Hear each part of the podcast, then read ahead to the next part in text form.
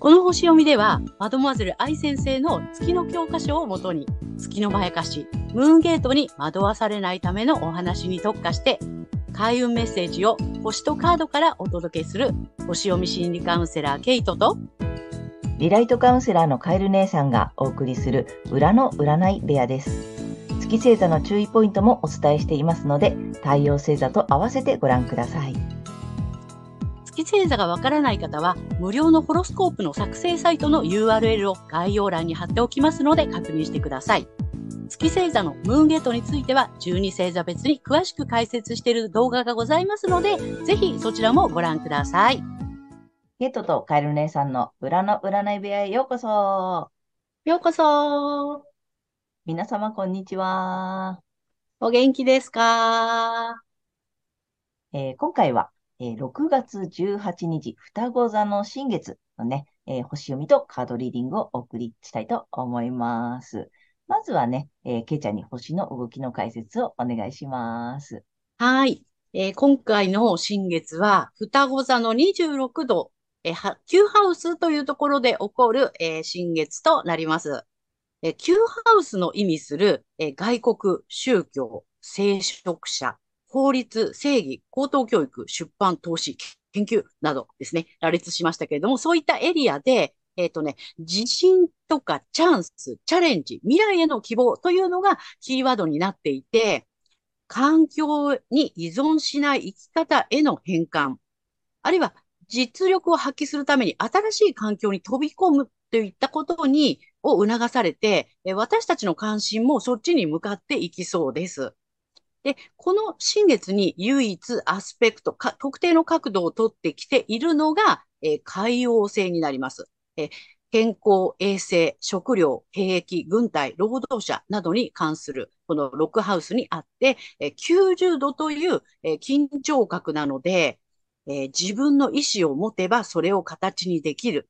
え、受動的になってしまえば飲み込まれるぞっていう感じで煽ってきそうです。また、印象的なのは、ディセンダントに、え、傷と癒しを司る小惑星の議論がほぼ重なっていることですね。え、外交とか同盟国、紛争、ビジネス、合意などのエリアで、まあ、恐れを感じたり、まあ、傷つくようなことが、まあ、あったとしても、え逆境に強く、えー、結果的に癒しにつながっていきそうかなという雰囲気ですね。はい。えまとめますと、え外国や宗教などに対して、あるいはそれらに関する法律や、え研究などに正義感を持って、環境に依存しない生き方への変換へ意識が向かいそうですが、この健康とか衛生、食料、兵役、軍隊、労働者などに関することで、海洋性の意味する薬や映像ですね。これを通じて受動的になれば飲み込まれるぞという、まあ、どちらかというと、こう必要以上に危機感を煽られたり、まあ、ストップをかけられるイメージかなということなので、この辺はやっぱりね、注意してよく見ていかないといけないかなっていう感じはします。はい。まあ、でも外交などにおいてもね、逆境に強く積極的な意思を忘れずに取り組むことで、え、結果的には癒しにつながっていきそうかなというふうな感じですね。また、え、同じ日、この6月18日、新月の約11時間前に、え、土星が11月4日までの逆行を開始します。土星の逆行中っていうのはね、え、課題とか、まあ、限界が浮き彫りになって、忍耐が試されるような、まあ、試練と感じるような、まあ、期間になりそうかなとも思うんですね。で、3月にお伝えした魚座的なこと、まあ、占いを含めたスピリチュアル的なことだったりとか、医療を含めた癒しの部分ですね、に関することなどの、まあ、課題が、こう、浮き上がってくるのかなという感じがします。そして、新月の3日後、21日の23時58分、もう日付が変わる直前ですね、えー、夏至を迎えることになります。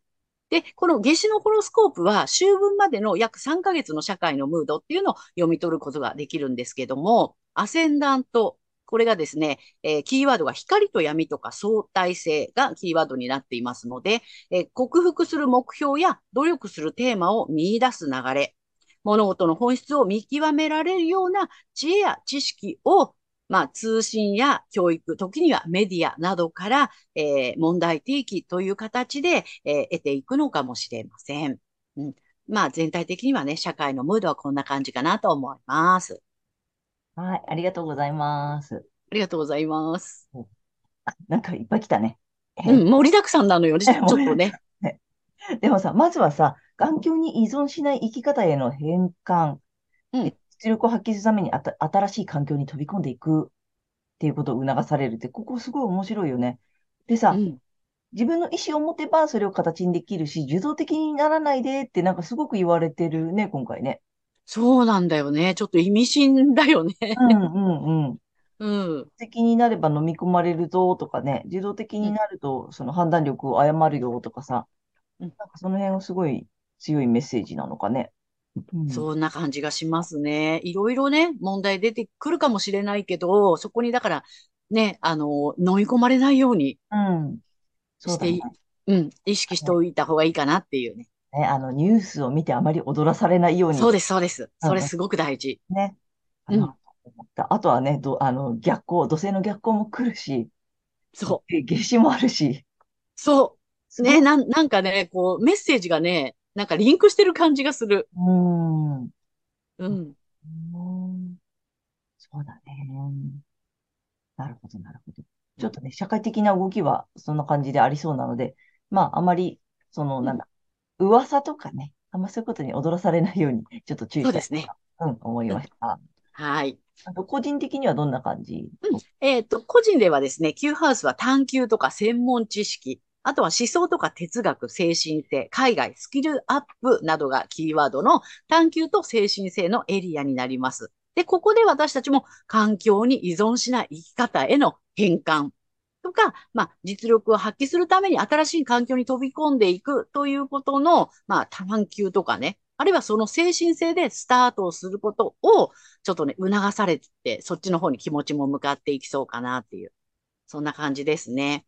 で、一方、この勤労とか技能ですね。あの、まあ、訓練とかね、人の役に立つ。えー、あとは、えー、健康管理、体のケアといったことをキーワードとする、えー、義務、働き方と健康のエリア。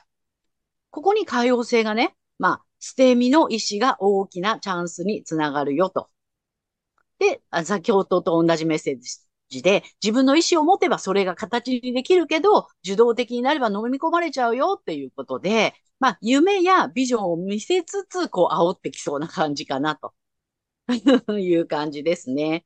で、パートナーシップ、えー、対人関係の7ハウスの境界線、ディセンダント、いわゆるご縁の入り口って言われているとこなんですけども、そこに傷と癒しを司る小惑星の議論がほぼ重なっているために、えパートナーや人との人間関係において、まあ、恐れを感じたり、傷つくようなことがあるかもしれないんだけれども、それがね、あの、逆境に強く、まあ、積極的な意志を忘れずに、え取り組めば癒しにつながっていき、え強みにもなっていきますよという感じですね。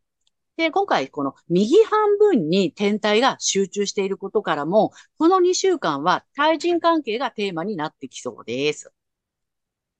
個人はこんな感じかなと思います。なるほどね。でもその対人関係でちょっと傷がうずうずしたり、過去のトラウマを思い出したりとかしても、それを乗り越えると癒しになるし、強くなれるよ、みたいな、あの、乗り越えるポイントなんだね、今回はね。そう、そうね。やっぱりそのね、克服するべき課題っていうことがね、浮き彫りになってくるのかなっていう。うんうん。うんうん。あの、捨て身の意志が大きなチャンスって、ちょっとすごいけどね。なんか、なんかまあ、あの、ビビらずにちょっとチャレンジしてほしいな、みたいな感じかな。ね。そうだと思います。ね、で、形にうここ2週間はね、それをちょっと意識して。ね。うん。やってみるといいかもしれないね。はい。はい。ありがとうございました。ありがとうございます。はい。では、今回の新月が大牛座さんにとって、どんな新月になるのかっていうことでお伝えしていきたいと思います。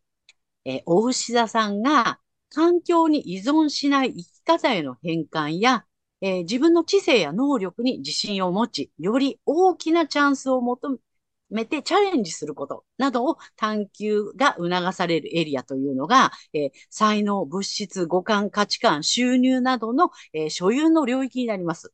で、ここはですね、えー、大志田さんの、まあ、ナチュラルハウスというかね、本来いるべきところなんですね。なので、自分の能力に自信を持ってチャレンジしていくことっていうのをね、あの、ぜひ探求してください。で、ここはね、チャンスもやってきていますので、ぜひ臆せずに行動を起こしていっていただきたいと思います。はい。そして、恐れを超えて癒していくエリアは、え潜在意識や自分だけの空間、ネット上などの目に見えない領域になります。えベースの対人関係の、え、まあ、それにおける傷やですね、恐れを癒すために、潜在意識にあるセルフイメージがネガティブなものなのだとしたら、そのことにとらわれないようにしてください。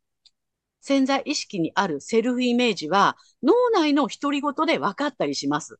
いつも自分の頭の中にどういう言葉がね、あの、ひらめいてくるのかっていうのをちょっと意識していただけたらなと思います。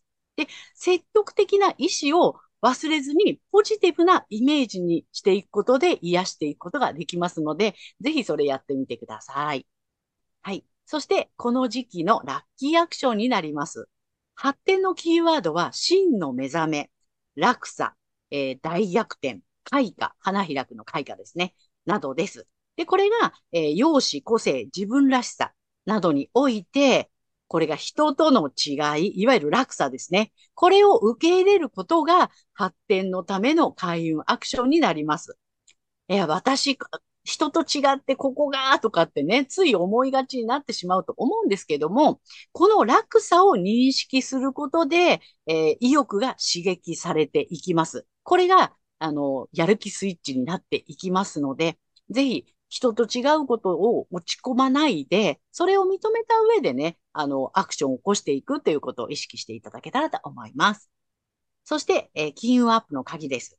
えー、家庭内や、えー、家族内などの安心できる場所で、楽しいアイディアなど、人を感動させる表現を意識することです。家族へのね、サプライズなんかもね、ちょっと考えてみると、これがね、金運アップにね、つながっていくんじゃないかなと思いますので、ぜひ楽しんでやってみてください。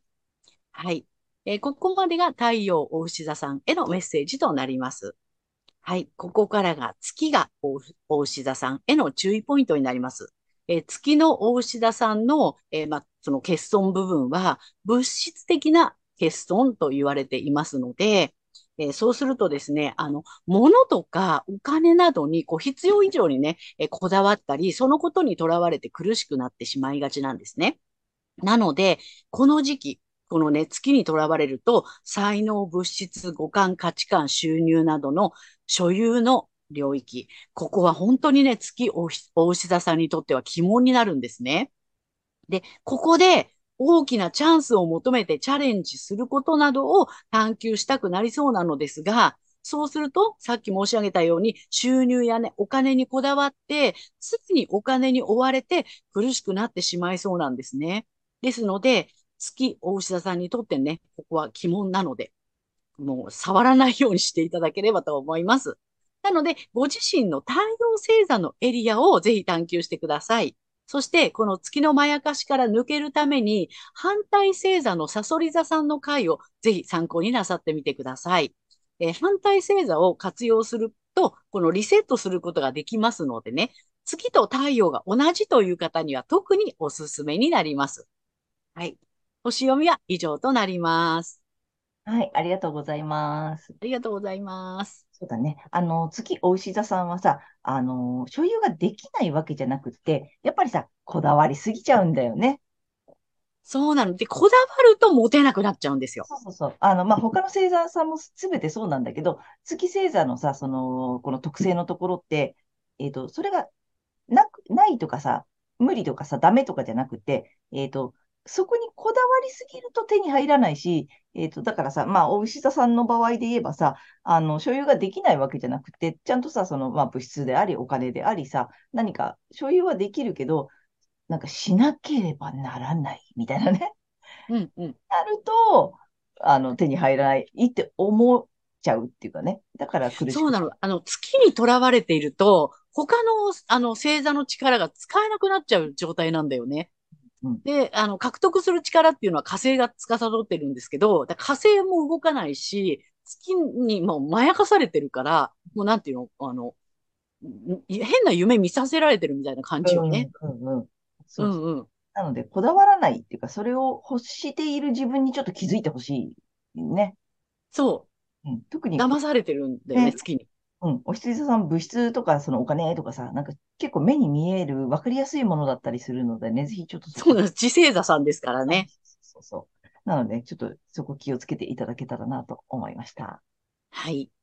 あとね、あの、うん太陽がお牛座さんもいいね。なんか、今回のキーワードはじ、自分のままでいいみたいな、なんかそんな感じを受け取ったよ。ありのままの私でいることうん。だね。うん。そう、人との落差があったとしても、うん。うん。まあそこがね、あの、やる気スイッチになっていくよっていうね。うんうん。